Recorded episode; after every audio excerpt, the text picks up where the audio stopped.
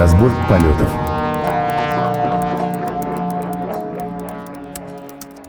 Добрый день, добрый вечер, доброй ночи. С вами снова ваш любимый подкаст «Разбор полетов». И мы продолжаем приглашать гостей, которые у нас уже стали не просто гостями, а очень хорошими соведущими и приятными собеседниками. И сегодня у нас пришел очередной приятный собеседник. Представься.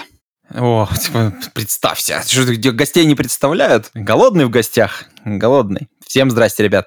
Да, это даже, даже не голодный, это даже больше, чем голодный. Это ведущий подкаста Art of Programming, я так понимаю. Еще он выходит. Да, да, конечно, продолжаем активно бомбить. Ну и, кстати, да, если мы сейчас внезапно это решили пропиарить э, мой подкаст с самого начала, я тут сразу тизерну, что у нас тут с Витей Гамовым э, совершенно замечательный бомбический выпуск готовится, посвященный Кавке. Ну, мы же понимаем, что гречневая Кавка — это наше все э, для тех, кто понимает. И, собственно говоря, можно будет, я думаю, что если уже выпуск будет готов, ты можешь ссылочку в шоу-ноты положить, а мы съедем с этой темы и пойдем дальше.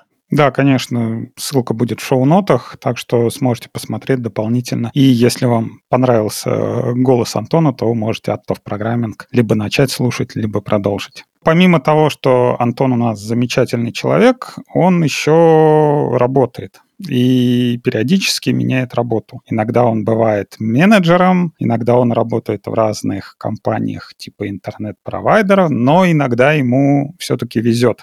Что значит все-таки?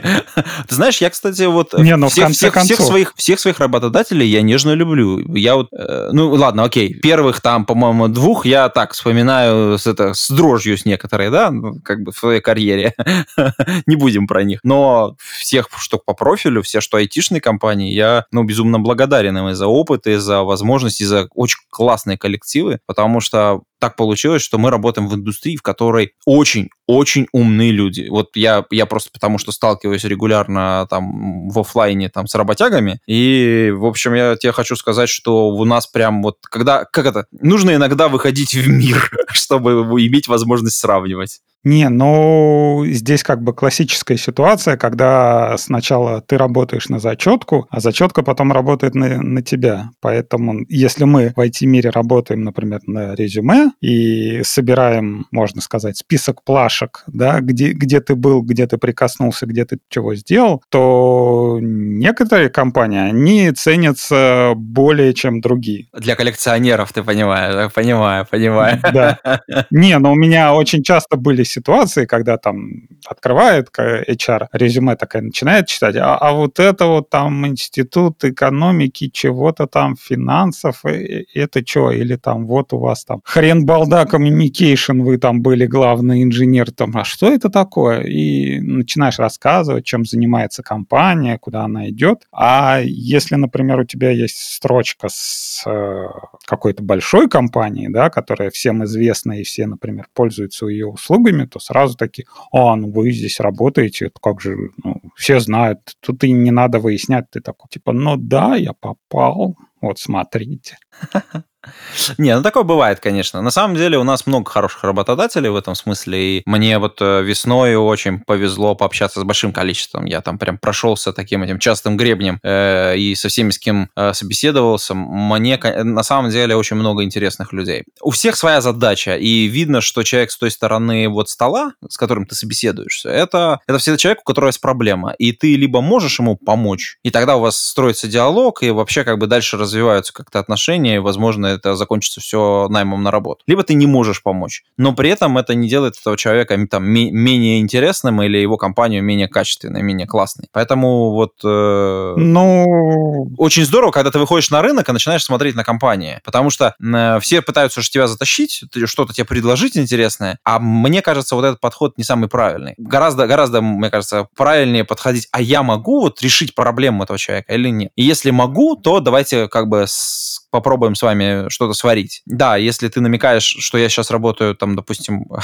допустим, в Яндексе, э, ну да, в таком замечательном проекте, как Яндекс Облако, конечно, то да, э, это очень интересная, динамичная компания с точки зрения тех людей, процессов, которые внутри протекают, и, мне кажется, потенциала, который есть. Понятно, что там у тебя тоже замечательные строчки в резюме есть, которые, так сказать, каждый HR узнает на нашем постсоветском пространстве. Я думаю, что так сразу в первую там десяточку поставят. Э, но вот и, в принципе, у каждого, кто там больше 10 лет работает, особенно в крупных городах, таких как Москва и Санкт-Петербург, он, конечно, успел или поработать, или прикоснуться, или вместе в какой-то проекте поучаствовать с нашими замечательными гигантами. Там у нас, в общем, в принципе, есть э, большое классное IT-комьюнити, в котором можно, в общем, там, не знаю, утонуть среди предложений, если честно. Ну, скажем так, если нас слушают какие-то начинающие разработчики, то, имея такую строчку резюме, вы можете, например, поменять себе стиль собеседования. Вот как Антон говорит, да, когда ты приходишь к человеку, и вы начинаете говорить о каких-то его проблемах, и как ты ему помогаешь решить, это происходит с людьми, у которых, во-первых, есть такие строчки в резюме, и у которых есть опыт. Потому что если вы начинающий разработчик, то, скорее всего, ваш резюме выглядит так, что вы приходите, перед вами сидит тоже не самый прокачанный разработчик, который пытается рассказать какой-то мудак. И типа... Э, ну, бывает такое, да, частенько. Но, кстати, я заметил, что как-то мы цивилизовались за последние годы, и вот мне кажется, вот все HR уже отработали эту историю, ну, по крайней мере, с которыми я встречаюсь, они стараются, мне кажется, вот контролировать эту историю и заранее брифовать, ну, готовить э, вот тех, кто будет интервьюировать, чего бы они не должны были бы делать на собеседовании. Плюс, э, скорее, вот э, прям совсем начинающих, наверное, чаще собеседуют немножко по-другому, чем там, опытных коллег, поэтому там процесс может быть найма совершенно другой. Там это может быть... Ну, у тебя что, не было такой ситуации, когда там приходишь на собеседование, и тебе прям сразу вываливают? Я вот прочитал там Хайнца Кабуца, вот последний выпуск, вот там он, не знаю, там, garbage коллектор вот для такой коллекции, там он что-то считает количество объектов, да? А ну-ка вот прикинь мне, ты мозгами такой же, как Хайнц Кабуц, Boots или нет? Вот покажи, удиви меня, да? Удиви меня, да-да-да. Слушай, да, бывает такое, бывает. Не, не, не будем это лукавить. Но ты знаешь, а я тебе расскажу, кстати, байку. Давай я расскажу тебе историю, как я один раз э, приходил, и в моем резюме, одним из, одно, одним из первых резюме, там значит, были, были такие строчки, я перечитал технологии, с которыми я работал. И вот это одна из ошибок классическая в резюме, когда ты перечисляешь вообще, к чему ты имел какое-либо отношение, просто мимо проходил. И там у меня было написано все вообще, что только можно было. Я очень хотел попасть попасть на эту работу. Но мне попался очень, очень классный руководитель мой будущий. Он, он поржал. Он, спросил, ты реально все знаешь? Я говорю, да. А, но он еще раз поржал. Потом он сказал, ну, говорит, ну, допустим, я тебе верю. Вот. Самое, что интересное, потом он меня спросил про Cisco. И там, как там настроить BGP, по-моему. Нет, не BGP ну, неважно, а, одну из таких простых, э, ну, базовых операций каких-то, знаешь, которая просто от, от зубов отлетает обычно на клавиатуре, когда руки лежат, ты ее автоматом набираешь. А и в этот момент... IP DHCP конфиг. Э, ну, conft там какой-нибудь, там, вр, там в конце, да, это, это все. Но фишка в том, что я вот только до этого, я как раз настраивал циску. То есть он выбрал ровно то, что я делал, ты понимаешь? Вот просто из всего вот того многообразия, что было написано на, на, на этом листке резюме, он ткнул именно туда, где у, у меня был просто вот двухнедельный, безудержный, безостановочный процесс, назовем его так, интимный, который закончился, кстати, хорошо достаточно. Э, там все было настроено. Была, в общем, такая маленькая цисочка с двумя, с двумя слотами, в один из которых была вставлена карта, которая, в общем, была не предназначена именно для этой циски. А, и с помощью, там, мы там накатили iOS, э, ихнюю, их, ее последнюю, э, крайнюю вот ту самую. И, в общем, в конце концов, вот через две недели там все заработало как надо. Хотя я помню, что приходилось там немножко что-то даже хачить, хачить э, с, с кодами в памяти, блин, чтобы все заработало. По инструкции, которые прислали по имейлу чуваки, которые сидели и занимались разработкой прямо вот сейчас э, изнутри. Это было, это было забавно. И вот когда меня такой, как это, счастливый билет, ты пришел на экзамен, а у тебя и выпал тебе счастливый билет. Ровно тот, который ты учил. Тот самый, который ты готовил. Да, да, да, да, да метод, который ты учил. И ты такой, да, Ой, ответы у меня для вас есть на ваши вопросы.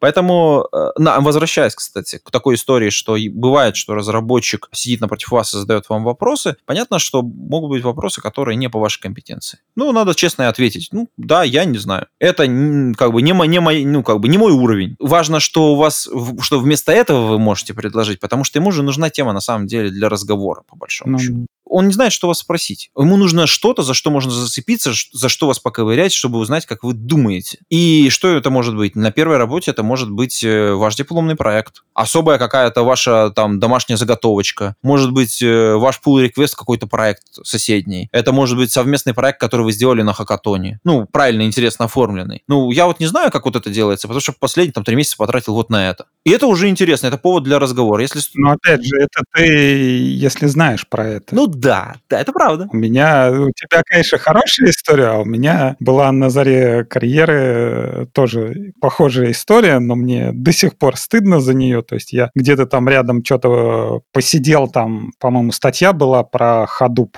а, я почитал, что такое MapReduce. Так... Ничего себе, на заре! Ну, а когда Хадупу, то ему лет тоже хер знает сколько. Слушай, я так сходу-то, кстати, не скажу, сколько Хадупу лет. Ну-ка, давай посмотрим. Так, подожди, ну вот, Хадуп, да? Да, дальше что?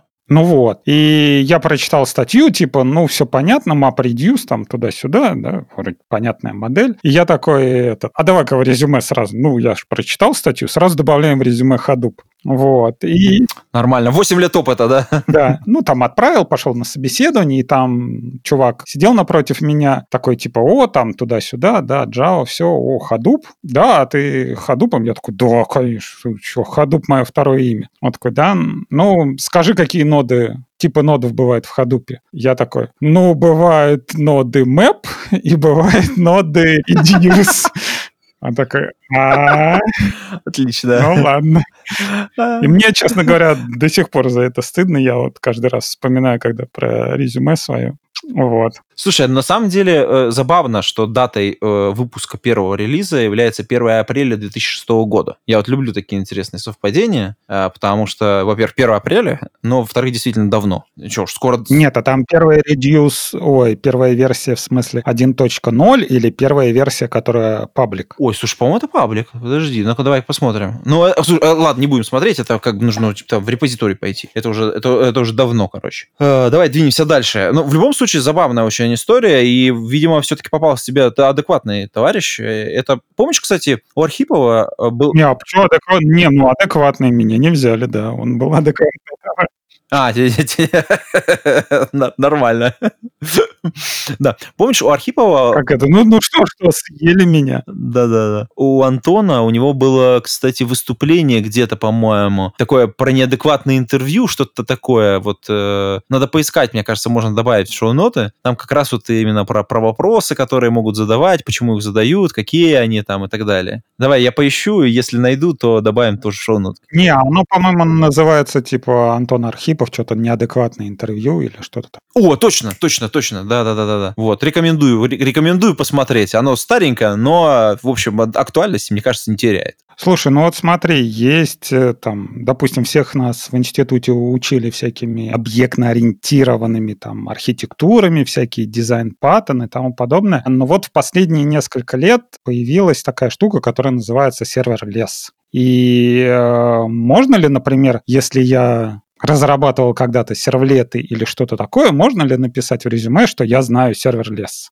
Не совсем, не совсем так. Э, смотри, давай как бы, во-первых, отскочим, потому что, ну, среди подслушателей разбора полетов, конечно, есть люди, которые, когда еще учились, как и я, у объектно-ориентированного программирования не преподавалось. А, и для них это как бы было, это же была целая многолетняя вот эта вот история, что, а вот вы знаете, что есть объектно-ориентированное программирование? Это такие, ну, блин, даже не, не совсем было понятно, что, про что это. Потом там была такая известная книжка, по-моему, Гради Буча, вот с этим, с этими примерами примерами, с этими кошками и котами и вот этим всем. И тогда как-то на нее смотрел, очень как-то тяжело в голову после процедурного оно входило, конечно, насколько я помню неприятный был какой-то процесс, и мы продолжали писать вот этим функционально-процедурным стилем еще очень-очень долго. И потом только вот полноценный, там, как это, э, стараниями различных э, там, популяризаторов типа Брюса Экеля, это все въехало в нас нормально, по-человечески. А если мы поговорим сейчас о serverless, как вообще в, в целом об, об истории вот э, вокруг э, новой концепции, мне, я, кстати, с ней познакомился не так давно, и мне она понравилась. Но, по сути дела, это... Но это как к архитектуре относится да, или, да, например, да. к развертыванию?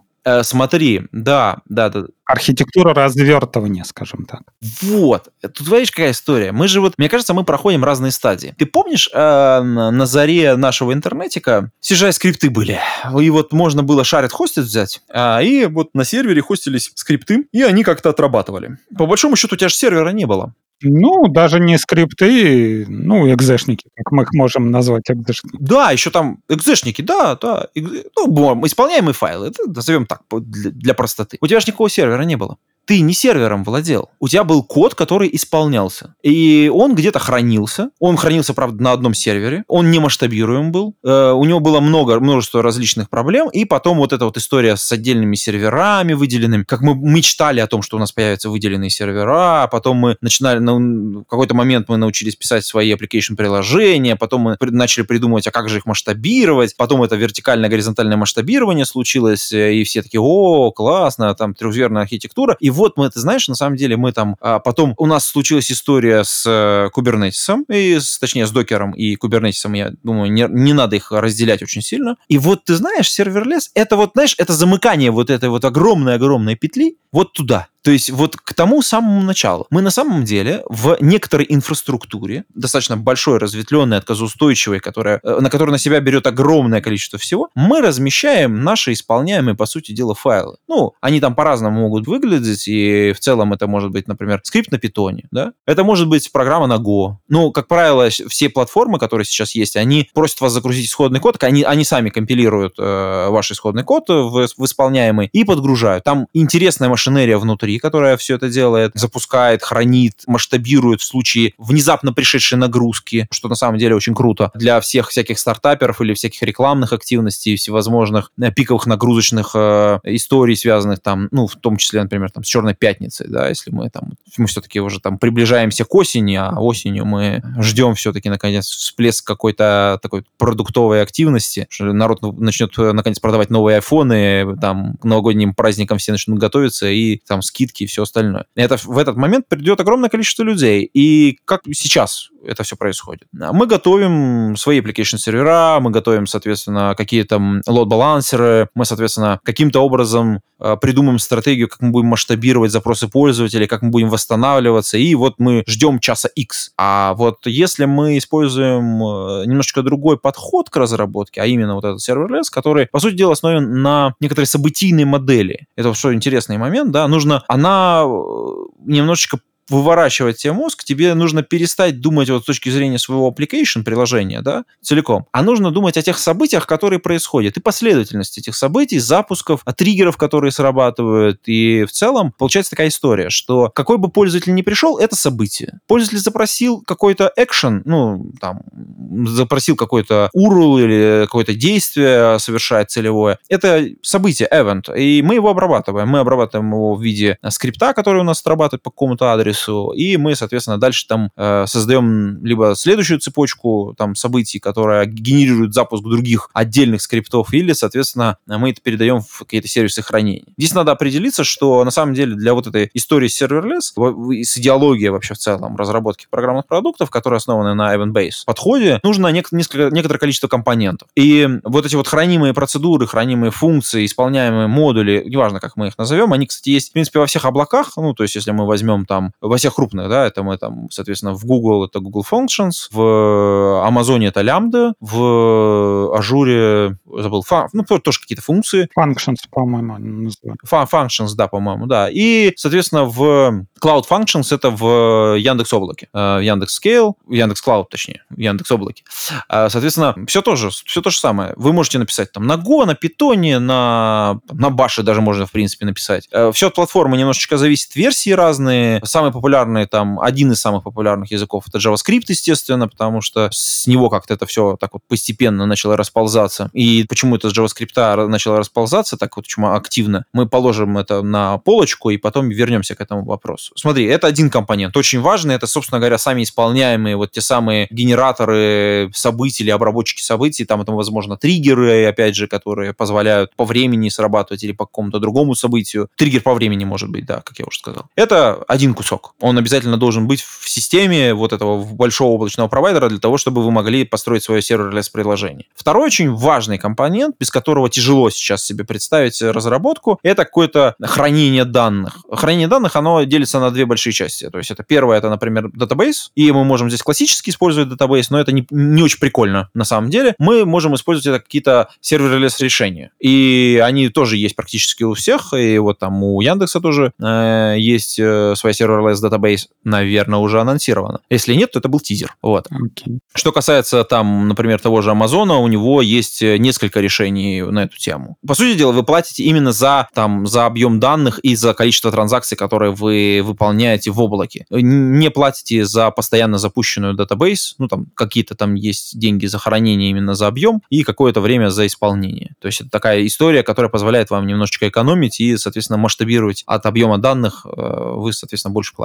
А если у вас приложение мало хранит данных или хранит какие-то там копейки периодически, ну, оно вам ничего практически не стоит. Я вот свой пример потом дальше позже расскажу по количеству хранимых данных, там, слезы, копейки, короче. Вот, но дело не в этом. А еще один компонент, следующий, это компонент для хранения каких-то более таких структурированных каких-то данных в виде, там, например, файлов или картинок или еще чего-то. Это всем известный, просто всем сейчас использующийся S3 компонент. S3, он, это, по сути дела, один из компонентов, который лежит, один из кирпичей в рамках вот этой архитектуры э, serverless. То есть, если вы используете S3, вы уже одной ногой уже там. Просто вы еще пока не знаете об этом. Ну, вот. Мы, кстати, вернемся к этому. То есть, ты хочешь сказать, что если используется какое-то хранилище тех же самых блобов, это уже, ты считай, одной ногой в сервер-лес залез? Ну, чуть-чуть, чуть-чуть, немножко. Потому что, смотри, провайдер же у тебя забирает, вот, вот он как бы, в чем, в чем, в чем вся прелесть э, вот сервер-лес? У тебя нет сервера, по большому счету. Провайдер у тебя забирает вот эту функцию. Он говорит, вот, вот тебе API взаимодействует с, своим, с, моим сервисом по вот этому IP. И оно предоставит тебе э, все, что этот сервис обещает. Ну, в данном случае, например, э, хранение файликов. Вот здесь сложить, вот здесь горячее хранение да, файлов, вот здесь холодное хранилище, вот за это ты заплатишь столько-то, за это столько-то, за обращение столько-то. Ну, и, то есть, и при этом у тебя сервера нет. И мы все уже этим пользуемся. На самом деле, вот практически все проекты этим пользуются, которые размещаются в облаках. Я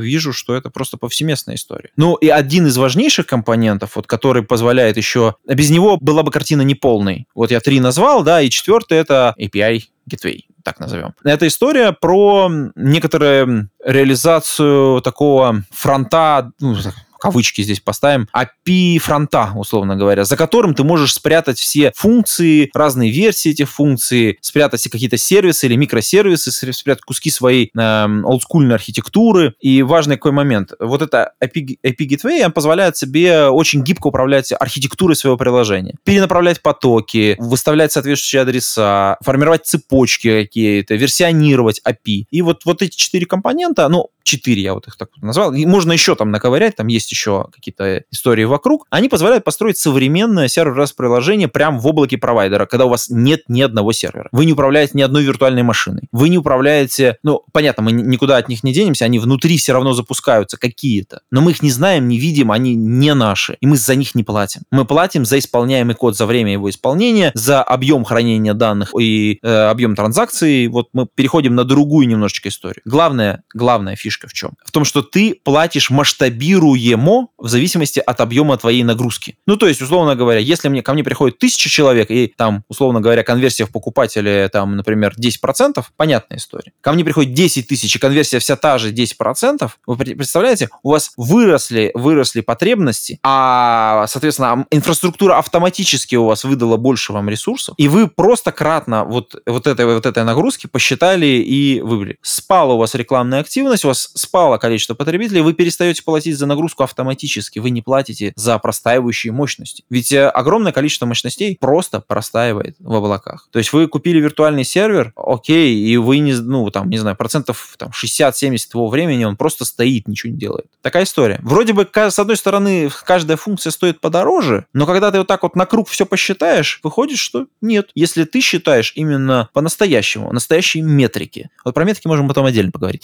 Давай, у тебя был, был, был какой-то комментарий на эту тему. Не, я хотел сказать, что я думаю, наши виртуальные слушатели могут э, поаплодировать DevRel у Антону Черноусову, который закончил свою презентацию с serverless технологий от cloud а Яндекса. Подожди, подожди. И нам придется теперь его немного вернуть из облаков на грешную землю. Давай, подожди, давай, чтобы уж совсем по-настоящему закончить, и чтобы это было не совсем про Яндекс Облако, потому что все-таки я говорил про всех, всех провайдеров и все облака, потому что, ну, на, будем честными, да? Ну, окей, да. А, мы тут э, все же в России живем. Ну, э, не все, понятно. Но те, кто русскоязычные нас, ребят, слушайте, приходите в чатик сервер Less Moscow. Телеграм-чат, именно там нет привязки к облаку, вот это четко. Там просто собираются ребята, которые вот про сервер Less что-то знают. Там немного ребят, но все они что-то уже поделали. Возможно, вашу задачу можно решить с помощью сервер Less. И, может быть, вам подскажут какие-то истории. Поделиться опытом или... Чатик небольшой, прям реально не очень большой. Ссылочку можем приложить в шоу-ноты. Прям рекомендую приходить. Нет привязки ни к одному провайдеру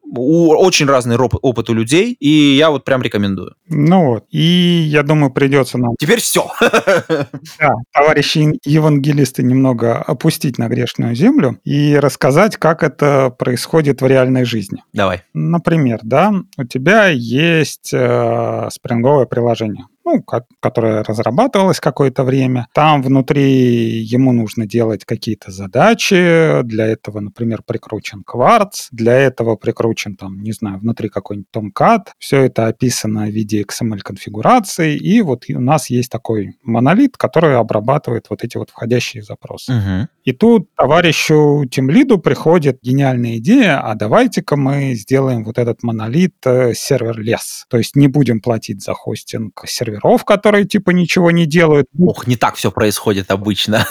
Да, ну давай, давай. Будем готовы, да, будем готовы к тому, что нагрузка придет, будет у нас все замечательно и тому подобное. И этот товарищ кидает своих разработчиков. Для начала он кидает их в консоль, ну, абстрактного облака. И эти разработчики как-то закидывают туда свои лямбды. То есть они, не знаю, открывают редактор, ну вот как в обычной компании это происходит, там, они открывают вот этот веб-редактор, там закидывают свой питоновский скрипт или там, не знаю, JavaScript или чего-то, что-то такое, и э, его выполняют, и нажимают кнопку «Выполнить». И все вроде замечательно, они даже ручками настраивают API Gateway, что у них запросы обрабатываются и тому подобное. Но через какое-то время приходит понимание, что вот эти люди, которые закидывали код ручками через веб-консоль. А, если один из этих людей уходит, то остальные ни хрена не знают, кто, кто чего где там нажимал. И при этом дополнительно непонятно, нажимал ли кто-то чего-то в процессе. То есть вот сейчас, например, сервер упал, мы не можем посмотреть, что кто-то что-то нажимал. То есть это надо в специальные журналы идти, смотреть, кто там, например, заходил в консоль или что-то такое. Uh-huh. Поэтому товарищ Тимлит э, ходит по интернету, смотрит и видит, что есть такие системы для того, чтобы описывать э, деплой. Да, да, да, деплой, да. Ага. Для того, чтобы описывать разворачивание в таких конфигурациях. И такие слова, как, не знаю, там, Terraform, Cloud Foundry, э, не, не Foundry, Cloud что-то она там. А, ну, давай, как бы я уже понял, куда ты клонишь. Вот. И он такой, а, да, давайте-ка мы все лямбды напишем вот на этом, там, допустим, абстрактном Terraform е, давайте-ка мы сконфигурим API Gateway на нем, давайте все, все это сделаем. И через какое-то время он смотрит, что да, вот смотрите, заливается вот этот вот Terraform, разворачивается конфигурация, проверяется, что все функции правильно, есть там, не знаю, build сервер, который показывает, что что-то появилось, что-то исчезло. И в результате вот этот тимлид получает у себя пачку Terraform скриптов, которых идет там, допустим, ну, вряд ли идет смесь с кодом, да, скорее всего, там э, из репозитория де- дергаются эти функции, ну, там они отдельно хранятся. И получается у тебя вместо XML-конфигурации в спринговом приложении получается та же самая конфигурация, но только написанная в виде Terraform. Там есть тот же самый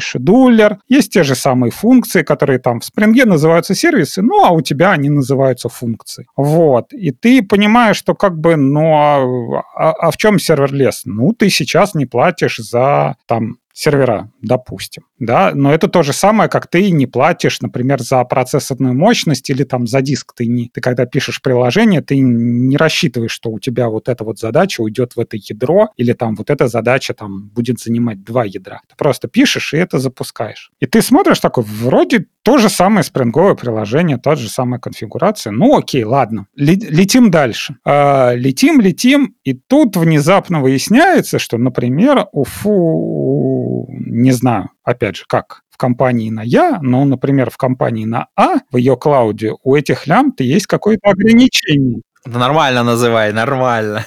Хорошо, компания Яндекс и компания А, у которой есть AWS. Ты внезапно узнаешь, что у этих лямбд у них есть ограничения. Ты не можешь это не то, что ты кидаешь код, и он как-то выполняется. Во-первых, э, вот, эти, вот этот код надо как-то прогревать. То есть у тебя в твоей конфигурации появляются какие-то дополнительные такие кишочки, которые относятся только конкретно к клауду и только относятся, например, к прогреванию функции. Ты такой, ну, окей, хорошо, допустим, но я же все равно еще не плачу за сервера. Ну, ну чуть посложнее. Потом в результате еще ты чуть-чуть поработаешь, делаешь, и в результате у тебя выясняется, что, например, твой код должен выполняться определенное количество миллисекунд. Это не то, что ты на своем сервере запустил там какую-то джобу, и у тебя она работает там пока не закончит. Тебе надо уже вот этот код, который ты написал, типа, для сервер-лес, уже как-то оптимизировать, чтобы он уже недолго выполнялся. То есть это не просто так, как в презентации, типа, а что вы сделаете? Вы просто берете ваш код, закидываете в облако и все, ничего не делаете. Потом выясняется, что вот эти вот лямбды, они реально скелятся, и у них реально есть сервера. И на момент скейлинга они реально умирают. То есть у тебя есть вот, например, идет график, да, вот ты видишь, идут запросы, идут, идут, идут, идут, идут, а потом оп, и, например, на несколько секунд запросы умирают. Потому что что? Потому что внезапно внутри клауда прошел скейлинг. И ты вот этот вот скейлинг ты никак не можешь ни отследить, ни оттрейсить. То есть у тебя нет никакого ни дебаггера. Это все конкретно вот э, какое-то такое уникальное знание людей, которые работают с этим, с этим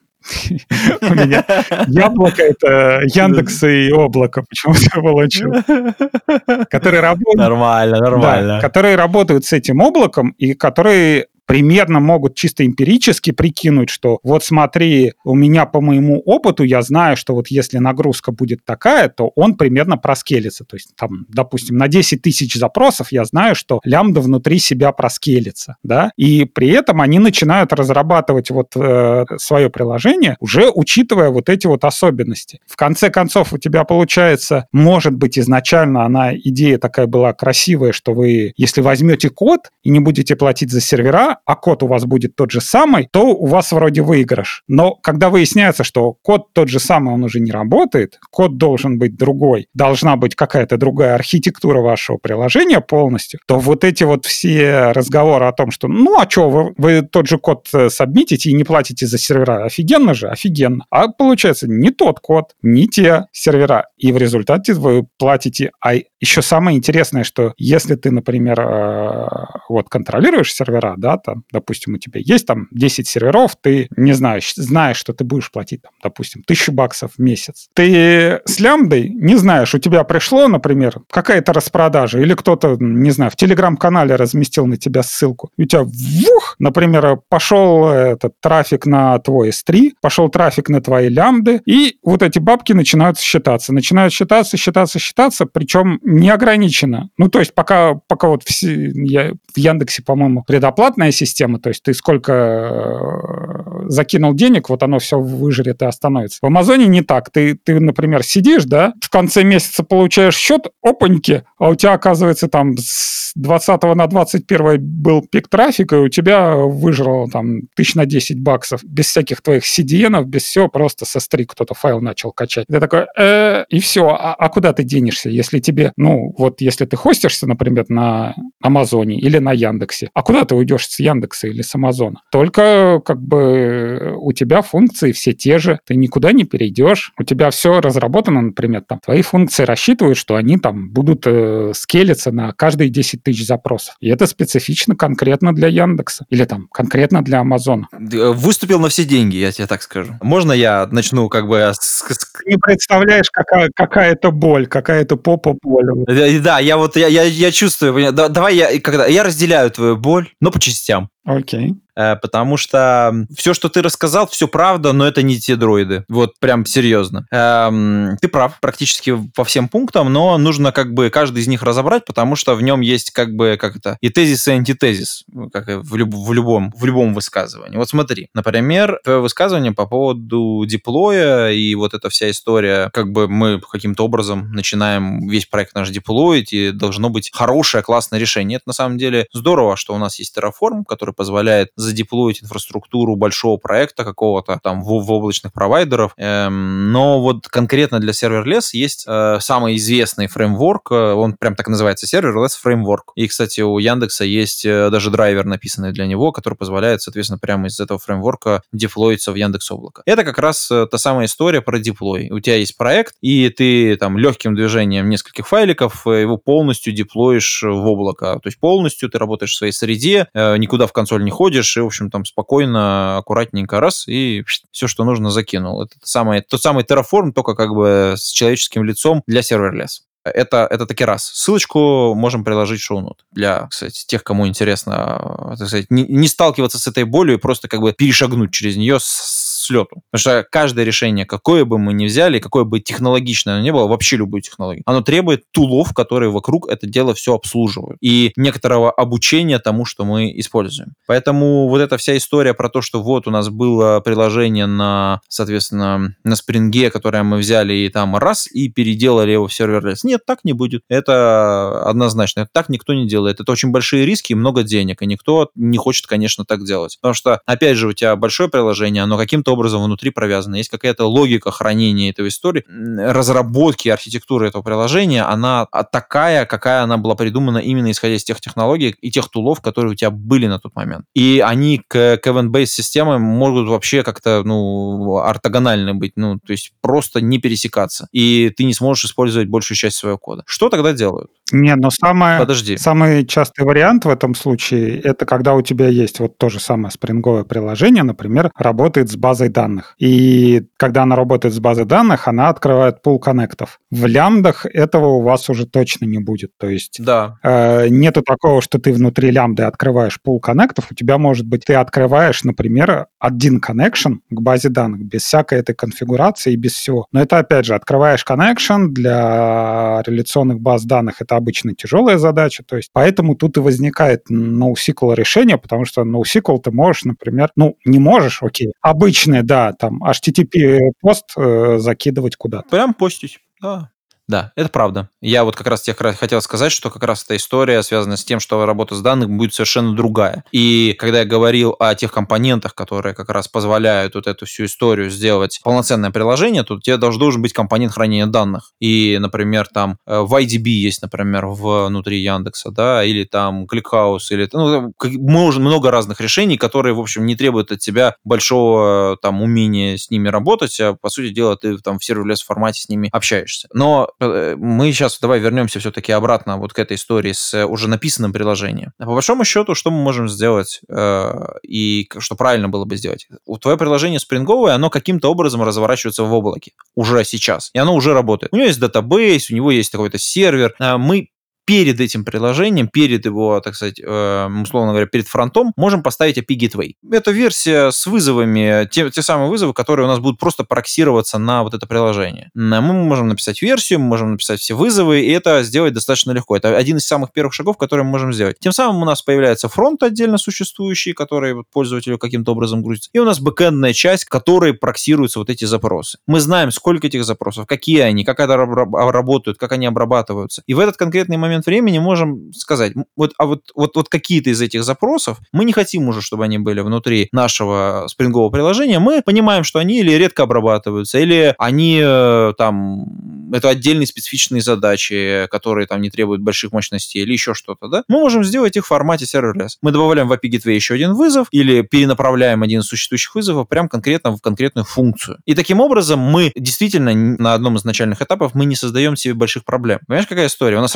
работающее приложение, нам не нужно его полностью переделывать. Мы просто сбоку одну из э, функций написали, которые вот туда перенаправили один из потоков данных. Да, там есть свои нюансы, как это все, все делать, и понятно, мы можем потанцевать как бы. Но это один из простых достаточно путей эволюции, самое важное, эволюции приложений. Мы все равно работаем над приложением, мы его эволюционируем. Революционные изменения, это, короче, не знаю, это куда-то не сюда, потому что это, на мой взгляд, путь в тупик. К очень большим расходам, и непонятно, как все это отслеживать. Теперь давай... Не, ну вот это когда давайте перепишем все по новой, это, я не помню, недавно выкладывали статью, Coding Horror, с польский, по-моему, Stack Overflow. Да-да-да. Вот. Он э, говорил, что самая большая ошибка, которую когда-либо может сделать разработчик, это сказать, нет, вот теперь мы все перепишем по новой. Ну да, надо... И он это рассказывает на примере Netscape, по-моему, то ли он работал, то ли рядом лежал, когда они решили, типа, а вот давайте у нас Netscape навигатор что-то э, херня, давайте-ка мы напишем все по новой. И когда вот это вот начинается написание по новой, оно ничем обычно и не заканчивается. Ну да. А про IP Gateway, как ты э, рассказываешь. Но, опять же, это получается, если у тебя уже изначально Team Lead, например, задумывался о том, как твое монолитное приложение разбить на микросервисы. То есть он уже, например, как-то прикинул, что вот смотри-ка, у меня есть вот эти вот какие-то функции, которые можно вынести микросервис, или уже они есть как микросервис. То есть, ну, не обязательно же у тебя должен быть монолит, может, у тебя уже есть какие-то отдельные микросервисы, мини-мини-мини-сервисы, где одно Spring Boot приложение, которое обрабатывает, например, допустим, один вид запросов, да? Да, и ты э, так без особых усилий ты можешь вот этот вот конкретный микросервис сделать его сервер-лес. Да, это правда. И что интересно, мы можем все эти микросервисы завести под один IP Gateway, ну, в смысле, управлять его версионированием, там, перенаправлением запросов, впрочем, всем. Очень удобно, на самом деле. Но я продолжу отвечать на твои вопросы, потому что ты их там задал целой пачкой сразу, поэтому я давай продолжу чуть-чуть. А ты прям записал.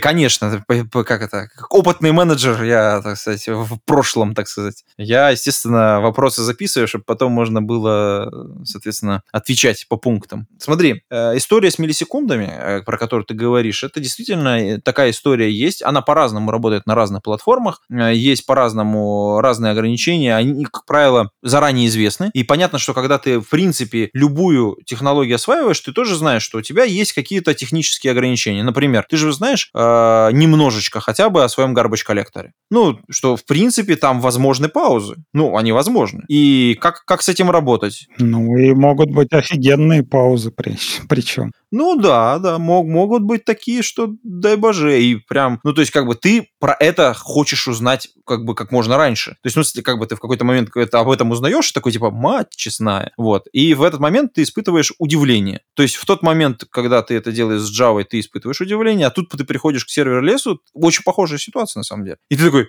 блин, а что тут миллисекунды надо считать, что ли? Ну да, блин, у каждой технологии есть ограничения. Здесь вот оно такое. Э, они разные, про них можно узнать в документации у каждого микросервиса, ну, в смысле, у каждого провайдера они описаны. И вот я подойду к очень важному вопросу по поводу разных провайдеров. А, ты такую интересную штуку сказал, что мы привязаны вот к Амазону, например, да, и это правда. Если ты очень, очень, очень, очень специфичный сервис Амазона используешь, ты действительно к нему достаточно серьезно привязан. Но если ты используешь базовые компоненты, ну, вот про которые я, например, в самом начале сказал, да, подкаста, то, в принципе, ты можешь смигрировать практически на любого провайдера. Вот, например, мы используем э, Serverless Framework, который, кстати, на JavaScript. Э, мы используем S3. Э, мы используем... Э, ну, database, э, с database немножко посложнее, но то, у всех есть э, сопоставимые решения. Там, например, в YDB можно переехать. А, и API Gateway, да? API Gateway, по сути дела, у тебя конфигурация. Это, по сути дела, такой не YAML файлик, но... Ну, route, list of routes что-нибудь так. Ну да, это на самом деле это такой, это, это просто файлик, который, по сути, ты загружаешь в интерфейс и все. И при этом у тебя это все через Serverless Framework может въехать в другого провайдера. Да, возможно, тебе придется кое-что подточить, но при переезде с одного на другого провайдера ты все равно что-то подтачиваешь. Это, кстати, приятный момент, что ты можешь свою инфраструктуру держать в некотором, так сказать, спартанском виде, понимая, что, ага, у меня есть вот такие риски, я готов на них пойти. Или нет, я, говоришь, я хочу использовать только базовые сервисы, потому что я могу в любой момент, когда я захочу, уехать. А по поводу файликов S3, а, которые вот ты внезапно в конце месяца месяца узнал, что у тебя там потребление выросло. Черт возьми, а где был твой мониторинг? Я его не понял. А вот как бы до этого у тебя там никто не сидел, не смотрел на приборы, Нет. Э, что у тебя внезапно выросло потребление, что у тебя приходят новые пользователи и ничего не покупают. Ты где ты был? Почему ты не среагировал в этот момент? Почему у тебя там красная ракета не взлетела от мониторинга? Нет, ну смотри, это вот представь себе, например, какой-нибудь голливудский фильм, да, а, дорога, поля вокруг, ты сидишь на тракторе, и вот едешь дрын дын дын дын дын дын дын дын дын едешь на тракторе и видишь перед собой, например, столб, ты дергаешь там, не знаю, ручник, и ручник у тебя болтается в руках. И ты такой, а, ну ты едешь со скоростью 10 километров в час, ты такой, ну ладно, ну, ну вмажусь я в этот столб, да, то есть это такое спринг-приложение, то есть, ну, допустим, э, у тебя при, пришло вместо одной тысячи запросов, пришло 100 тысяч запросов, ну, ну упало твое GV JVM, да, ну, допустим, ты там заказы не обработал. Ну, тут ничего такого сильного нет. А теперь представь, у тебя хайвей, ты летишь на какой-нибудь там, не знаю, на Лотусе, на Тесле или на что-то таком на 300 километров в час, и ты тут дергаешь ручник, перед тобой ручник в руках, и ты влетаешь в стенку на этой скорости 300 километров в час, когда у тебя Amazon считает там по 100 тысяч баксов за день. Это несколько разные ответственности, несколько разные ситуации. То есть, с одной стороны, ты мониторинг на трактор ты никогда и не делал, ты не знаешь, что оно так может быть. А тут, когда ты летишь на скорости, ты, когда ты вмазываешься, ты уже понимаешь, это примерно то же самое, как, не знаю, бэкапы делают или не делают, да, когда ты не делаешь бэкапы и теряешь там, допустим, работу за неделю, ну ты такой, ну ладно, ну хер с ним, ну напишу я за неделю. А когда ты теряешь за последний год, и когда ты теряешь бэкапы, например, миллиона пользователей, то тут да. Твое очко расцветает, как розочка, прям вот так вот. Это какая-то боль, слушай, ладно. Э, э, по поводу... Хороший пример по поводу хайвея. Э, ну, ты же права получаешь, когда машину покупаешь. Ну... Ну, в смысле, по-хорошему, да? То есть ты проходишь какое-то обучение. Ну, надо, наверное, здесь тоже воспользоваться некоторыми, так сказать, получить права. В том смысле, что, ну, почитать документацию, почитать историю, посмотреть, какие есть примеры. Все эти истории, они, кстати, достаточно неплохо документированы сбалансированные, то есть э, истории с э, большими нагрузками, истории с... И они, кстати, не часто случаются, вот ты, если заметишь, э, они есть, э, и они, в принципе, есть у всех провайдеров, действительно, но так, чтобы это была прям массовая, супер история, супер массовая, я не помню, не помню такого, к сожалению, или к счастью, наоборот. Но это супермассовое, не супермассовое, это то, что стыдно. То есть э, люди не особо любят это публиковать. То есть, ну вот, например, э, я могу рассказать недавно, ну,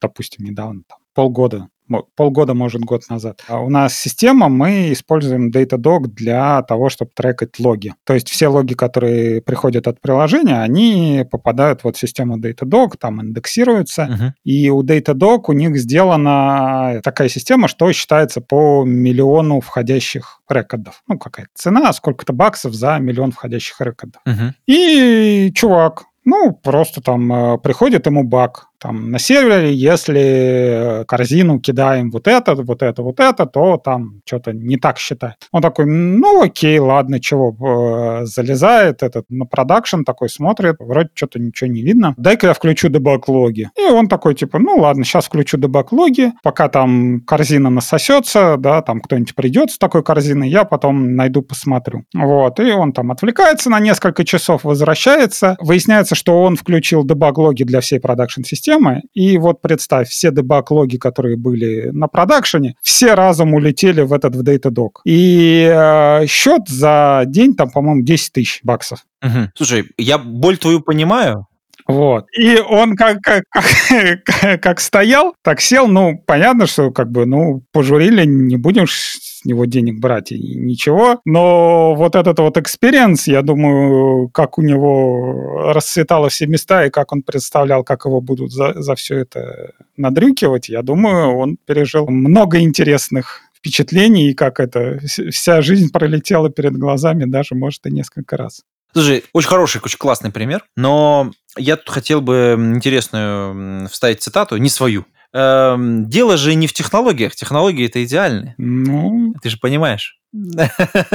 Дело же... Но, опять же, да, а, здесь я, опять же, не соглашусь. Ну, он же не мудак, он же, ну, ну, человек, да, люди совершают ошибки, он, он не, не за зла, да. Но он совершил ошибку, а ошибка стоила компании таких-то X денег. Ну, бывает. Бывает. Просто как бы мы не привыкли к этому типу ошибок. Мы не привыкли ошибаться именно так. И пока новые практики наработаются, да, вот, ну, будет, может быть, один какой-то, два таких инцидента. Вот. Они могут случиться не сразу, они могут случиться там во времени растянуты быть. Но, понимаешь, вы же не serverless используете. Ну, хотя нет, Datadog это уже очень, очень близко, вы же сервис используете, то есть как... Ну да, SaaS, да который они вам предоставляют как API, да, SAS, да. Но в любом случае, то есть это вот история про то, что просто этого, этот, этот опыт, критическая его масса не сформирована. Она будет рано или поздно сформирована, и а, обучение, вот когда основная масса пройдет через горнило вот этой обучающей системы, ну или в целом, либо там жизненным опытом будут научены, тогда мы перейдем в новое качество. Это очевидно.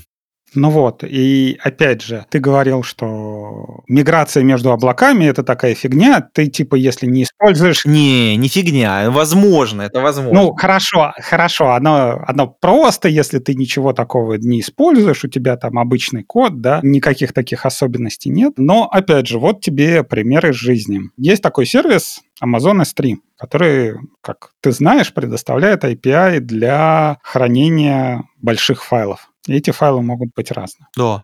И как-то так случилось, что поскольку он был первый, то все остальные облачные провайдеры, они э, решили реализовать этот S3 API для того, чтобы у себя можно было тоже хранить файлы, и не надо было особо код переделывать казалось бы, да, ты не используешь никаких таких особых фич, то есть ты, у тебя там нет особенностей каких-то таких особых. Тебе надо просто положить файл на S3. Но у меня э, возникла такая ситуация, что мне надо было в два разных облака закидывать э, файлы. И для этого мне даже пришлось, э, ну, не то что написать, дернуть из одного места набор файлов, да, который был просто выложен для загрузки файлов на S3, и превратить его в библиотеку. Чем больше я поддерживал этот проект, чем больше я добавлял провайдеров, э, тем больше возникало каких-то таких, э, ну, назовем их, несоответствий в API, э, которые никак не отражены в документациях, и можно понять только используя. Ну вот, например, э, библиотека, да, недавно добавил изначально, то есть она была на S3, закидывать файлы на Amazon, недавно добавил там Яндекс, Mail.ru и Alibaba. И, например, у амазоновского S3 у него права пользователей есть для, оно называется Owner, Group и Everybody. А, например, у Alibaba есть только Owner и Everybody. Если ты попытаешься как-то дернуть, э, ну вот свой код с этой группой, то, что групп, да, в IP, он на тебе, например, выдаст ошибку. Или, например, у одного клауд-провайдера, я не помню уже какого-то, считается MD5 э, от файла, который загрузится. У э, Amazon S3 э, этот, эта строчка, она идет в нижнем регистре, а у этого клауд-провайдера все в верхнем регистре. При этом, если ты как бы сделаешь просто обычный equals или там compare или что-то такое, то твой код отвалится. И приходится использовать вот такой вот сверху какая-то нашлепка над этими S3-сервисами, которые э, вот эти вот все косяки, она исправляет. То есть специально пришлось добавить даже в библиотеку специальный набор флагов, что вот, например, вот в этом облаке есть, а вот в этом нет. То есть вот в этом есть, например, сервер-сайт encryption, а вот в этом нет. И если и причем вот в этом нет, и если ты ему говоришь, сделай мне сервер-сайт encryption, он игнорит его, а вот в этом облаке сделай мне сервер-сайт encryption, он э, валится с ошибкой запрос как это, во-первых, ссылочку надо обязательно добавить, потому что совершенно замечательный проект, и на него надо посмотреть всем тем, кто хранит данные в S3 и вдруг внезапно решил сменить себе провайдера. Да ты, ты раз, раз ты так уж тизернул, слушай.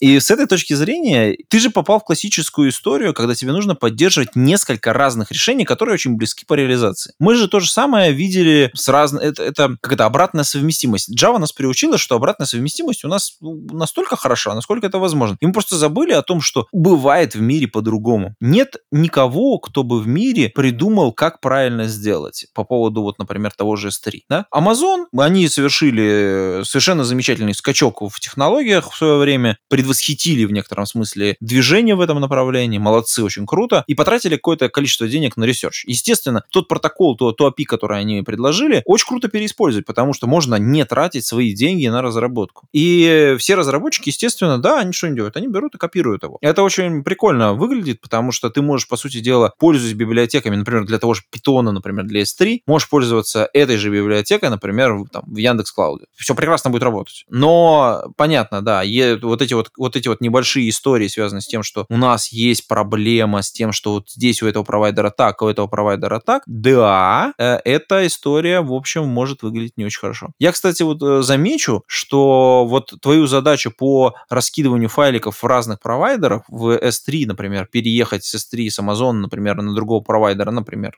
там, Яндекс Облако, можно сделать эту историю в виде, если это разовая какая-то акция, это действительно можно запустить просто молотилку, которая пере, переберет все нужные файлики там по списку и перетащит их. Да. А, либо это можно сделать в виде event-based системы, то есть это опять же это тоже может быть serverless код, который может быть запущен и пробежится и сделать то же самое. Причем тебе нужно будет это сделать один раз на, на конкретной платформе. То есть дернуть здесь, положить тут. Э, и вот, кстати, по-моему, у Глеба был проект на эту тему, где, дай бог памяти, тоже прям конкретно на serverless функции, то есть э, который можно запустить. Не, ну это если тебе надо, например, runtime миграцию. Да, да, да, runtime миграцию, да, да, да. То есть у тебя, ну, list там, не знаю, аватаров, да, их много, и если ты просто запустишь э, вот это копирование, оно займет, например, несколько часов, и на эти несколько часов тебе надо выключить твои сервера, потому что если ты будешь что-то новое загружать в это время, это новое уже в список того, что смигрирует, оно не попадет, поэтому тебе, например, надо запустить параллельно и систему миграции, то есть копирование с одного облака на другой, и уже обработка, обработку событий, когда у тебя уже все входящие после. Да, да, да, да. Вот я, я как раз хотел про это добавить, что как раз именно в этот, для этого и нужна, вот, например, вторая часть. Ее можно э, написать именно в, это, в этом стиле. Ну, я могу похвастаться вот с помощью этой библиотеки. А, и то, и другое. С помощью Groovy скрипта можно это делать. Groovy скрипта?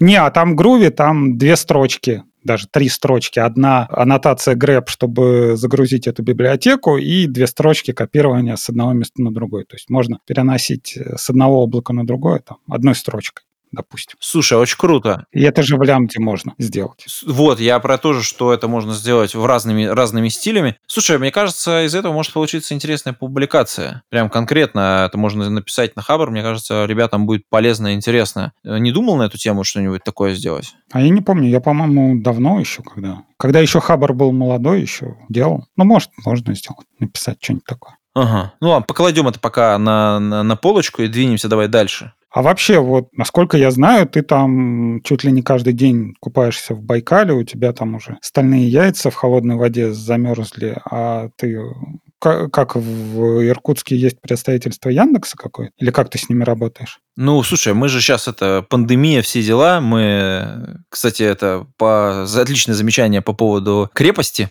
потому что Байкал совершенно замечательный. В августе он прекрасно прогревается, особенно в бухтах. Сейчас стоит прекрасная погода, и огромное количество иркутян едет как раз на Байкал в заливчике, отдыхает на выходных. Там обычно в пятницу вся да, огромная пробка.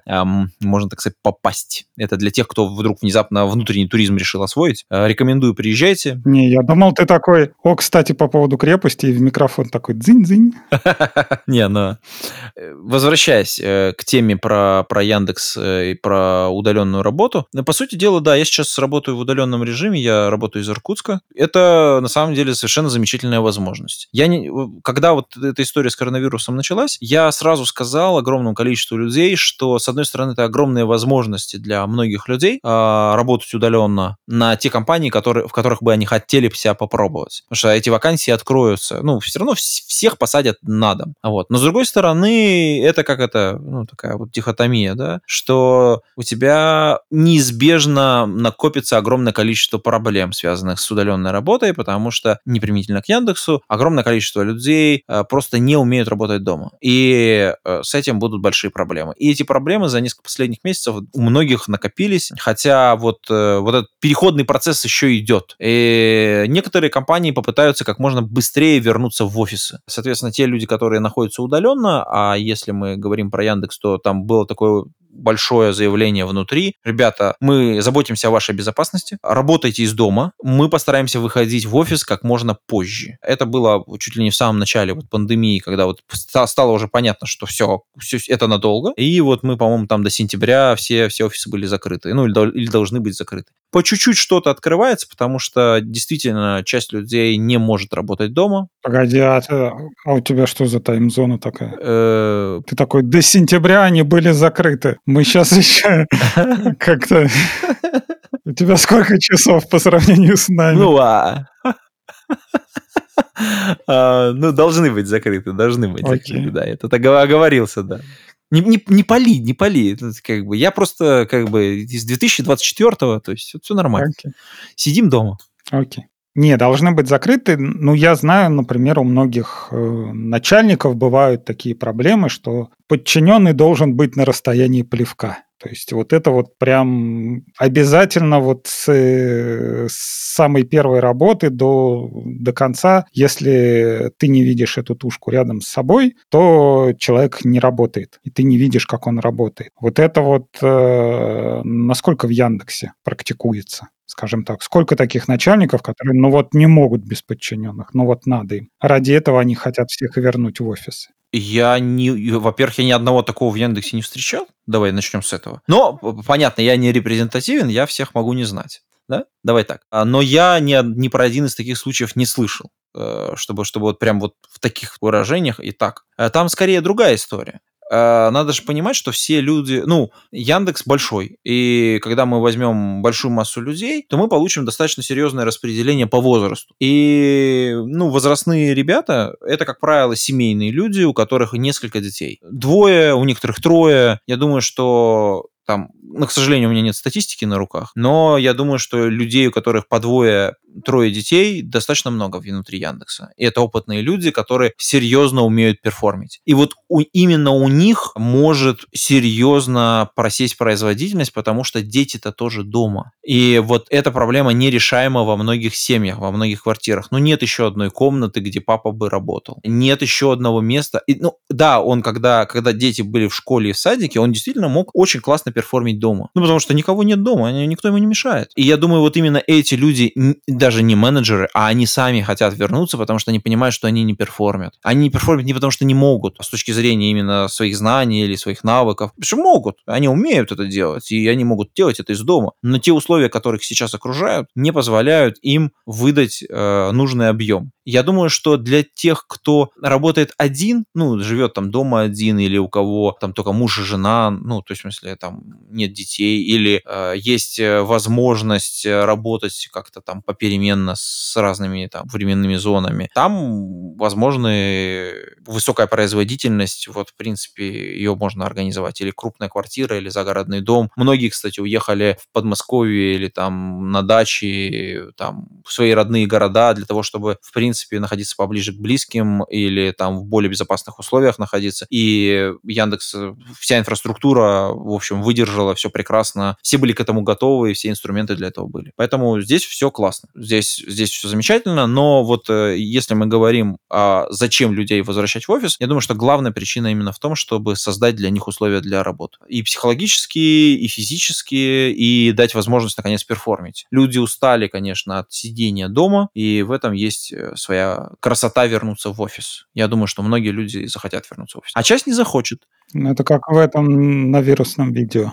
Options B. Option, да, да, да, да. О, да. А у некоторых не захотят. Например, у тех, у которых, ну вот я, например, нахожусь в другом часовом поясе. Я с утра могу взаимодействовать очень классно со своим ребенком, мы можем вместе что-то поделать, э, пока там куча энергии, мы там можем походить погулять, мы ходим, можем там полепить, порисовать, по, вот, вот. А потом у меня вот там в районе там часа, там 12 я потихонечку начинаю готовиться, там в час, в два я начинаю работать и работаю там до полуночи. Э, да, я там, у меня есть перерыв на, на сказку, перерыв на ужин, ну, как обычный, это обед, по сути дела, да? Ну да.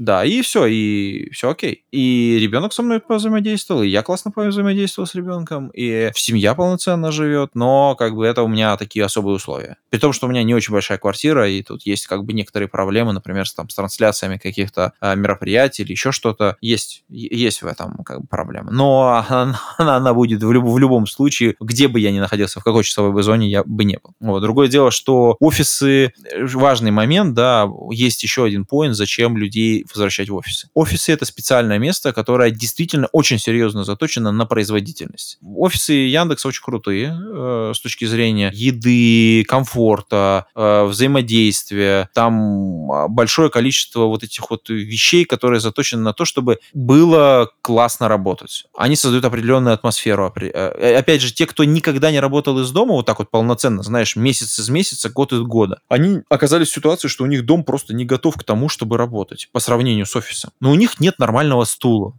Ну, это скорее, да, как раз вот, ну, не готов. То есть ты И психологически. оставляешь всю работу свою в офисе, да, приходишь, Да. например, домой, и ты, не знаю, лежишь. У некоторых, может, даже и ноута дома не быть, они там, не знаю, в айпаде и в айфоне смотрят новости, там, в туалете сидят по вечерам. Ну и все, а что, компьютер, он есть на работе. Зачем это надо? Конечно, конечно. Еще, еще дома сидеть. Да, и, и тут еще видишь, какая история. Ну, ладно, окей, мы компьютер-то принесли домой, но это же, вот смотри, если это муж и жена, и оба работают, и оба работают в IT, а это частая история, частый кейс, то смотри, это, во-первых, два компьютера домой надо принести. Ну, каждый со своей работы, допустим. А если я программист, то у меня не один монитор, а два. Ну, то есть, а, а у некоторых три, да, то есть их надо куда-то поставить, а куда ты их поставишь? Это должен быть стол специальный, да, значит, стол для меня и стол для супруги. Два стола дополнительных, которых в доме нет. Ну, то есть, в смысле, если есть, то он какой-то, ну, предназначен на то, чтобы ты там пару часиков в танчике погонял, а не для того, чтобы там работал. А еще стол может быть, который для стояния нужен. О, да, кстати, да. Ты, кстати, поделись своим этим э, впечатлением от того, как ты работаешь стоя. Ну, я уже ног не чувствую вот сейчас. И для меня это, скажем так, первый experience, да, я попробую этот подкаст записать стоя. И вот сейчас я уже вот то, что ниже колена, я уже не чувствую вообще.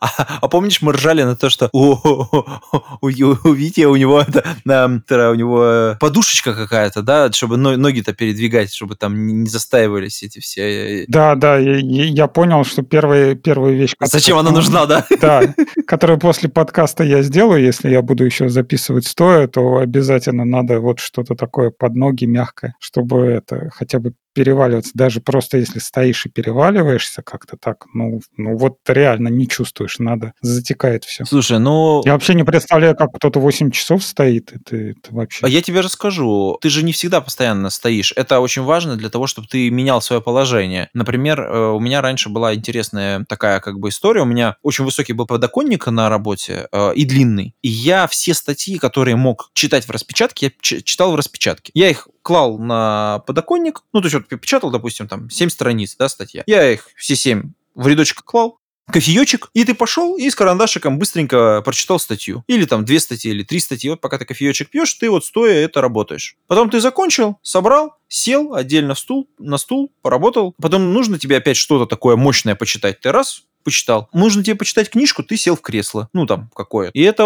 перемена позы, она на самом деле вот немножечко двигает действительно весь твой как бы организм, весь твой скелет. Поработать стоя тоже интересно. Это такой интересный experience с точки зрения того, что у тебя вообще другие мышцы держат твое тело. А ты внезапно понимаешь, что у тебя есть мышцы в тех местах, в которых ты никогда раньше не чувствовал. Это интересный experience, конечно. Но опять же, да, э, приходится здесь стоять с микрофоном, и приходится не то, что голову а, отклонить влево-вправо, а надо вот конкретно стоять над динамическим микрофоном, чтобы голос проистекал именно в него. Ты не можешь там чуть отодвинуться, повернуться, там, не знаю, одну ногу поднять, другую ты тогда потеряешь. Надо с этой, с дугой или как, с гарнитурой, что ли, ходить. Слушай, надо, надо поинтересоваться, как все-таки вот э, с точки зрения микрофонов, потому что я... Ты, ты меня прям заинтриговал, надо, блин, попробовать. Может, новый тренд будет, ё Что, еще что-нибудь обсудим или... Слушай, у нас на самом деле есть еще темы интересные, на мой взгляд, но давай прикинем, сколько у нас еще есть времени. Можно еще что-нибудь в конце тизернуть или про что-нибудь поговорить. Ну, хочешь, можно, например, про сроки планирования и закругляться. О, давай, давай. У меня тут интересный кейс случился. Э, ко мне приходил коллега, и мы разбирали его проект, который почти умер, который надо спасти срочно. Э, ты же понимаешь, да, когда пожаренный петух уже клюнул, тогда все начинают бегать и выяснять, а, куда, чего, кто, как. И была история про то, что у него был план, этот план нужно было сделать, и все вроде бы его делали, но вот случился коронавирус, еще теперь делать. То есть коронавирус начался когда? А сейчас уже август, и там, в общем, поле не паханое, нифига не сделано. Я вот эту всю историю, когда выслушал, я понял, что я ее... Ну, такое какое-то дежавю потому что я как-то эту историю слушаю, там, не знаю, в тысячный раз. Мне кажется, что огромное количество проектов продалбывается не потому, что план плохой, или проект не тот, или люди не те. Потому что и люди те, и план нормальный, и в этом плане нету очень важных частей, которые на самом деле должны как-то пронизывать всю деятельность сверху донизу, а именно правильно поставленных сроков. История со сроками, мне кажется, она такая интересная, глубокая э, с точки зрения темы, и ее можно разбить на несколько моментов. Это сроки, которые ты ставишь и тебе ставят. Ну, то есть ты же можешь быть с одной стороны как бы стола, а можешь быть и с другой стороны стола. То есть, э, и, как правило, вот эти два человека, у них сроки не совпадают. Например, когда там менеджер говорит своему разработчику, когда эта таска будет сделана или сколько времени тебе нужно для того, чтобы она была сделана, то, значит, разработчик, когда называет любую цифру, любую x, если ему в этот момент времени не задать еще дополнительных несколько вопросов, то можно очень серьезно нагореть, на мой взгляд. Потому что, как бы, что значит сделано? Вот что значит сделано? Что нет. Что значит менеджер задает вопросы? Это, ты знаешь, мем такой ходит по интернету, то let's treat uh, estimated as deadlines. вот то же самое. То есть как тебе э, сказали estimation, там, типа, завтра. Окей, значит, дедлайн завтра. Значит, всем объявляем, что завтра мы релизим. И как бы э, такого, что менеджер еще будет какие-то тебе вопросы задавать по поводу твоих estimation, это прям что-то что новое, ты, ты мне глаза открыл. Подожди, ну смотри, на мой взгляд, вот смотри, вот ты, э, что значит сделанная задача? Вот если у тебя представление, вот э, там я, например, твой менеджер, а ты разработчик. У тебя сделанная задача, это какая сделанная задача? Это, например, задача, которую ты закоммитил э, и забыл, закрыл ее в, в, в тикете и, и побежал дальше. А что значит для меня сделанная задача? Для меня сделанная задача это не то, что ты ее сделал, а то, что она э, на прод выкатилась и уже там какие-то деньги мне приносить начинает ну, или там в продукте какой-то дополнительный. Ну, даже скорее не на прод, она вылезла на прод, она не, не свалилась на проде, да, то есть люди могут ее использовать. Да, да, да, да, да, да, да, вот, вот, вот, да, да, понимаешь? И вот э, какие вопросы я тебе должен задать. Сколько нам потребуется после того, как ты закончишь с ней работать, времени, например, чтобы ее выкатить в продакшн? Нужны, нужно ли там ее дополнительно обложить еще там какими-нибудь там тестами? А нужно ли там какие-то метрики прикрутить, чтобы мы знали, что она упала, не упала? Ну, то есть э, это все дополнительно дополнительные же задачи, это дополнительные таски, которые, по сути дела, ну, в зависимости от того, как мы менеджмент с тасками построим, они либо могут войти внутрь вот этой таски, ну, то есть, в смысле, а, увеличить, сделать ее более жирной, э, и тогда срок у нее увеличится, либо это появятся дополнительные таски вокруг этой таски, которые будут с ней связаны. То есть я вот такими простыми вопросами на самом деле проясняю ситуацию, что я со своей стороны вижу эту сделанную задачу вот так, а ты такой, ага, вот, ну, тогда надо сделать вот эту задачу, и вот эту задачу, и вот эту задачу, и мы с тобой вместе придем к совершенно другим срокам, и у нас X плавно превратится в какой-то Y. И ведь это же очень простая история, которая, как правило, вот при планировании в командах, она достаточно неплохо решается. Но это в том случае, если команды научились работать именно как команды. То есть у нас есть отдельно человек, который понимает в тестировании, да, у нас есть человек, который там, обладает некоторыми знаниями в области DevOps практик, да, выкатывания, там, например, сбора метрик, там, например, у нас есть аналитик, который следит за метриками и понимает, что ему дополнительно надо сделать. И вот у нас есть задача, которая поступила, как ее сделать. И вот мы ее распатронили на кусочки, каждый из них оценили и собрали вместе готовую при, примерную оценку. Это даже еще такая примерная оценка каждой задачи. У нас, у, нее, у нас же есть еще там блокеры какие-то, например, на там, может, ресурсов не хватать, да? И время получения вот этих ресурсов, оно как бы вот в, в estimate этот не попадает по умолчанию. В, там, в крупных компаниях, например, там, получение доступов, вот классическая история, нужно получить доступ к какому-то серверу. Да, блин, господи, я могу ждать его там, не знаю, два месяца. Бывает такое. Кстати, да, все, все, у кого там случилось, можете сразу лайкнуть, ретвитнуть и все остальное. Лайк, шер, репост.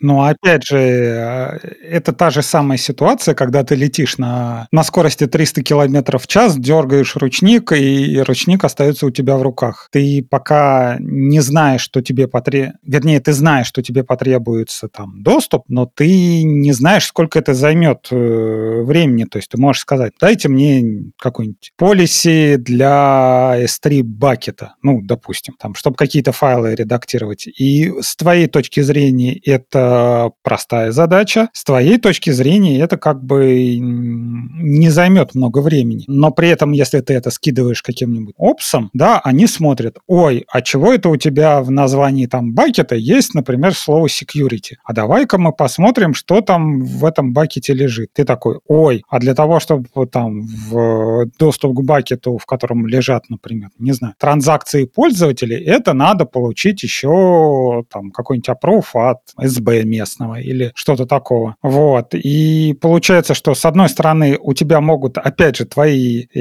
эти запросы быть абсолютно одинаковые, да, то есть ты вот этот вот, э, вот это разрешение до этого получал 100 тысяч раз, и всегда это занимало один день. А тут прям оп, и оно заняло уже не один день, уже неделю. И изначально как ты об этом узнаешь, и как ты сможешь это предотвратить? Это первый вариант. А второй э, у разработчика, ну, не знаю, как бы у меня это есть, и у людей, с которыми я тоже общаюсь, есть такое ну, не ЧСВ, а они такие крутые специалисты, они такие замечательные, что они сделают все быстро. Если ты такой смотришь, а я сделаю за три дня, да, при этом ты такой, может, прикидываешь, что, а может, оно и 6 дней займет. Но ты чисто психологически не можешь сказать, что оно займет 6 дней, потому что для тебя цифра 6, это кажется, ой, как-то долго, что-то это, и меня, наверное, менеджер скажет, а что это так долго? Я, наверное, у него там список тугодумов попаду, ой, а как это отразится там на моей премии, что-то такое. Скажу-ка я ему поменьше цифру, да, ну, а потом э, как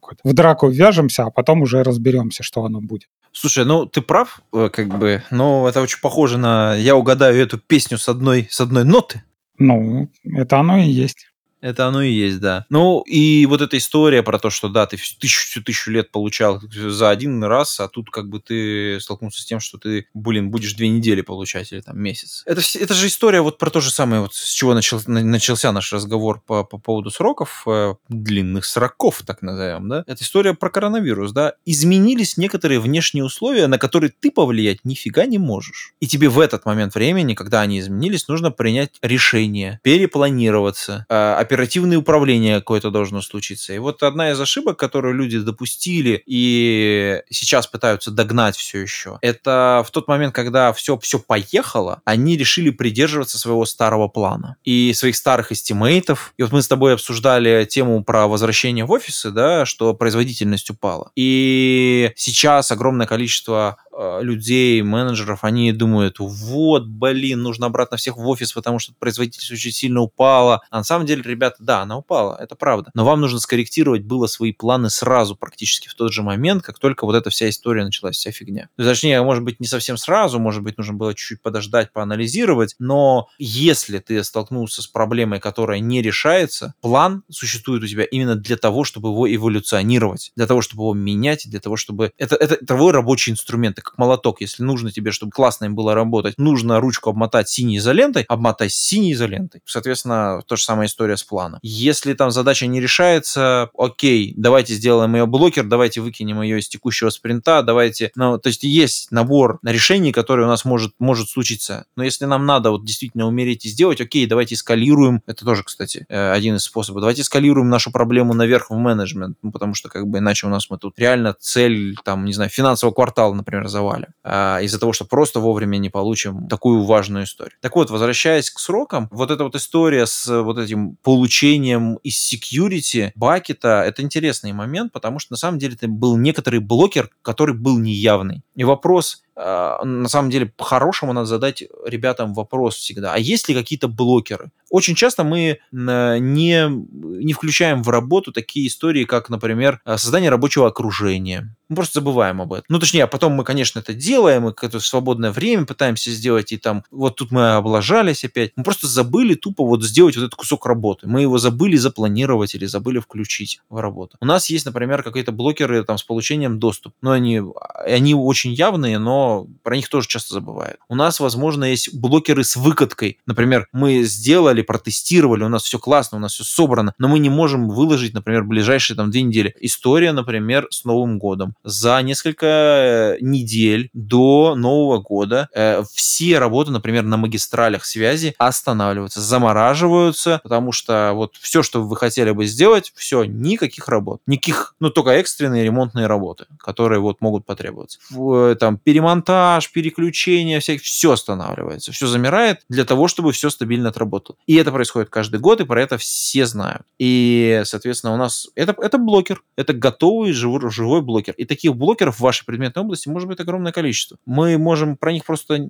не задумываться. Но тут опять же, да, э, ты говоришь, если у нас есть планы, то надо их перепланировать. Но все зависит от того, какой горизонт планирования. То есть э, мы можем быть идеальными разработчиками, да, у нас есть проект, например, разработки интернет-магазина. Вот мы сели и, например, э, делаем план на целый год вперед или на два вперед. Вот у нас все, такое длинное, ой, вот такие мы замечательные, мы сделали план, если что. А есть, э, например, э, команда, у которой горизонт планирования, ну, там, один-два спринта, то есть это ну, 2, 3, 4 недели. Да, они не представляют, что они будут делать через месяц, они просто вот вот на ближайший спринт, берут задачи, там раскидывают их, что-то пилят, что-то делают. И для таких команд, для них э, ситуации вроде коронавируса или какой-то аварии или чего-то, они не представляют такой большой проблемы. То есть они, ну вот мы сейчас запланировали там, допустим, на два спринта, ну окей, перепланируем этот спринт там и следующий, например, следующий там какой-то таск уберем, а другой добавим. Ну окей, да. А если у тебя есть длинный план на год, например, там тот же Гант-чат переверстать, что вот это вот сдвинется, и это сдвинется, ой, а тут и вот это сдвинется, то это может быть очень тяжело, несмотря на то, что ты вложил много средств во всякие сроки, планирования и тому подобное. И вроде делал все по науке, и делал вроде все правильно. Слушай, ну смотри, ты опять же прав, но вот если вот у нас есть команда, которая работает и понимает примерно свой ближайший там спринт 2, это нормально, это очень крутая команда, которая реально думает о ближ... Они сфокусированы очень сильно, и это очень круто. У этой команды есть есть продукт, который думает о продукте вперед. У него есть набор гипотез, которые он прорабатывает прямо сейчас. И это не на один спринт, и не на два. У него есть там какие-то гипотезы, которые он может проверить чуть-чуть позже, что-то еще чуть-чуть позже. У него и, и, и его план, план продукта, как правило, привязан очень серьезно к календарю. То есть что можно в этот момент времени, к э, некоторой пользовательской активности, к некоторым маркетинговым мероприятиям привязано. То есть его горизонт планирования по-другому построен именно за счет того, что он гораздо плотнее связан именно вот с этим внешним миром чистогана, ну, то есть денег, условно говоря. Поэтому он в клюике, и он, он должен в клюике принести ребятам, ребята, вот новые вводные, они такие, что будем делать? И ребята такие, ну, мы возьмем на себя смелость ткнуть вот в эти три пункта и сделать их вовремя. Э, почему? Потому что вот здесь мы посчитали этому примерно вот это, здесь мы вот посчитали примерно вот у нас вот так вот получается, вот здесь мы попробуем, но не обещаем. Окей, вот у нас такие вот uh, definition of done. Но опять же, да, мы когда говорим про перепланирование, мы говорим не только про то, что вот вы в Гант-чате передвинули один пункт на другой и что-то такое. Может быть, какие-то ситуации вы можете посмотреть э, на свою систему под другим углом и понять, например, какие-то функции, ну, не нужны настолько вот, что, например, выкатить. То есть, например, из плана могут удаляться какие-то вещи. Или, например, э, не обязательно удаляться, например, корректироваться, да, то есть вы там хотите сделать какой-то там умопомрачительный дизайн на все э, страницы, но вы не успеваете, и, допустим, вы делаете дизайн только на какой-нибудь title page, да, а остальные там страницы с настройками или чего-то такого, у них остается, допустим, старый дизайн. При этом от этого продукт, ну, потеряет какие-то свои функции, может быть, визуальные или что-то такое, но капитально это ничего не изменит, но при этом вы попадете в план, и все у вас будет замечательно. Ну, ты прав, это классическая история с тем, что, например, там ребрендинг происходит, да, и мы там должны переверстать там везде название компании, логотипы, там упоминания там в блогах там и прочим-прочим. И там для классического маркетинга это там очень такая, как это, гвозди жопозабивательная задача, потому что нужно сесть, притулить попку, все места найти, сделать, написать крутое ТЗ всем-всем-всем, э, где нужно что поправить, и потом проследить, что оно реально реально было выполнено. То есть все везде поправили. И понятно, что количество ресурсов всегда ограничено, и понятно, что есть какие-то там, например, важнейшие разделы или страницы, которые нужно отредизайнить по-быстрому, закостылировать, может быть, так сказать. Э, да, и потом в процессе догнать. По, по, вот это у нас есть одна общая задача, понятная, большая, но она там счетная, условно говоря. Мы можем ее охватить, но она не вмещается в наш э, временной бюджет. Тогда мы, соответственно, должны ее пофлексить. Это нормальная, правильная история. Мы фокусируемся, вы, выгрызаем оттуда самый важный кусок, делаем его, тот, который приносит нам максимальную value, охват, Everness, еще что-то, ну, то есть вот какие-то наши KPI, приближает нас к ним. А все остальное, да, мы будем делать, но последовательно. Сделаем потом вот здесь кусочек. Ну, иконка iOS приложения поменяется, а остальное внутри, ну, ладно, хер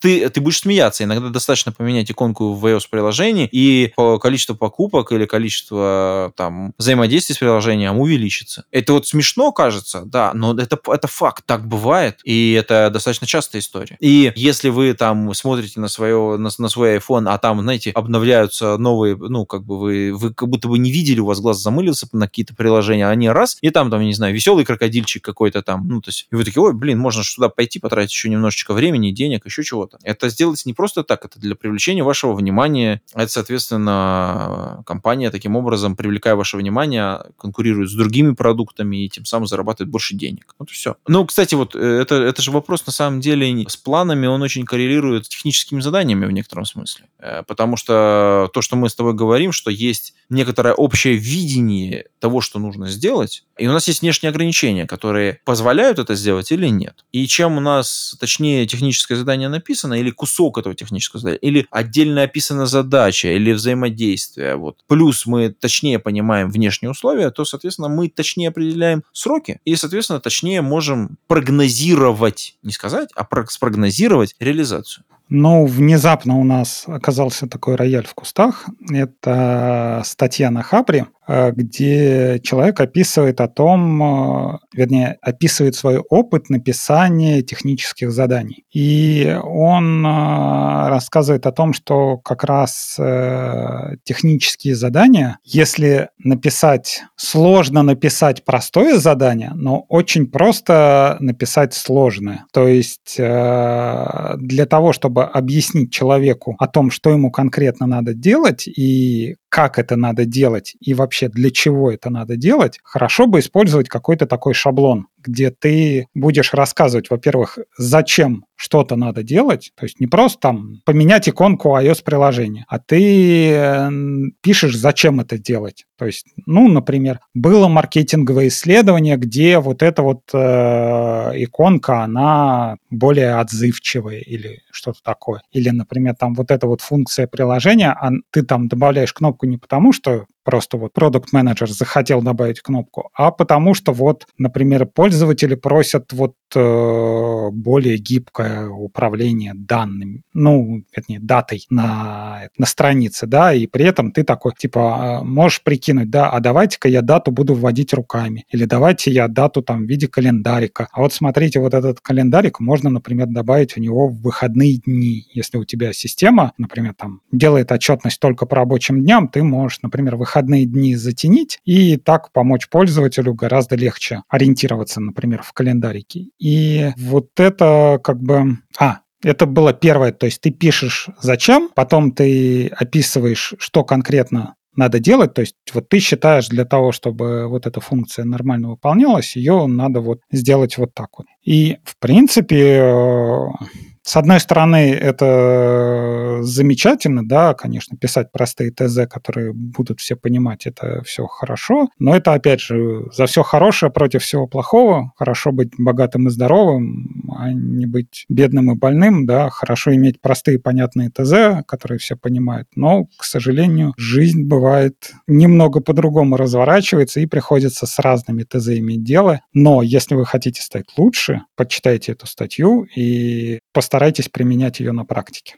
Слушай, э, да, интересная статья, я вот сейчас по диагонали ее смотрю, и там есть интересные пассажи, но мне надо ее изучить. Вот давай мы на этой вот э, замечательной такой литературной нотке попрощаемся с нашими пользователями, точнее, подслушателями, и углубимся в изучение нового материала. Да, надеюсь, вам понравился наш гость-соведущий. Пишите ваши комментарии о том, что вы услышали в этом подкасте и как вам все это понравилось. А, поддерживайте нас на Патреоне, поддерживайте Attov Программинг на Патреоне, если вам понравится а, голос Антона. И всем спасибо, всем пока. Пока-пока. О, подожди, пейте кофе, пишите Java, пока-пока.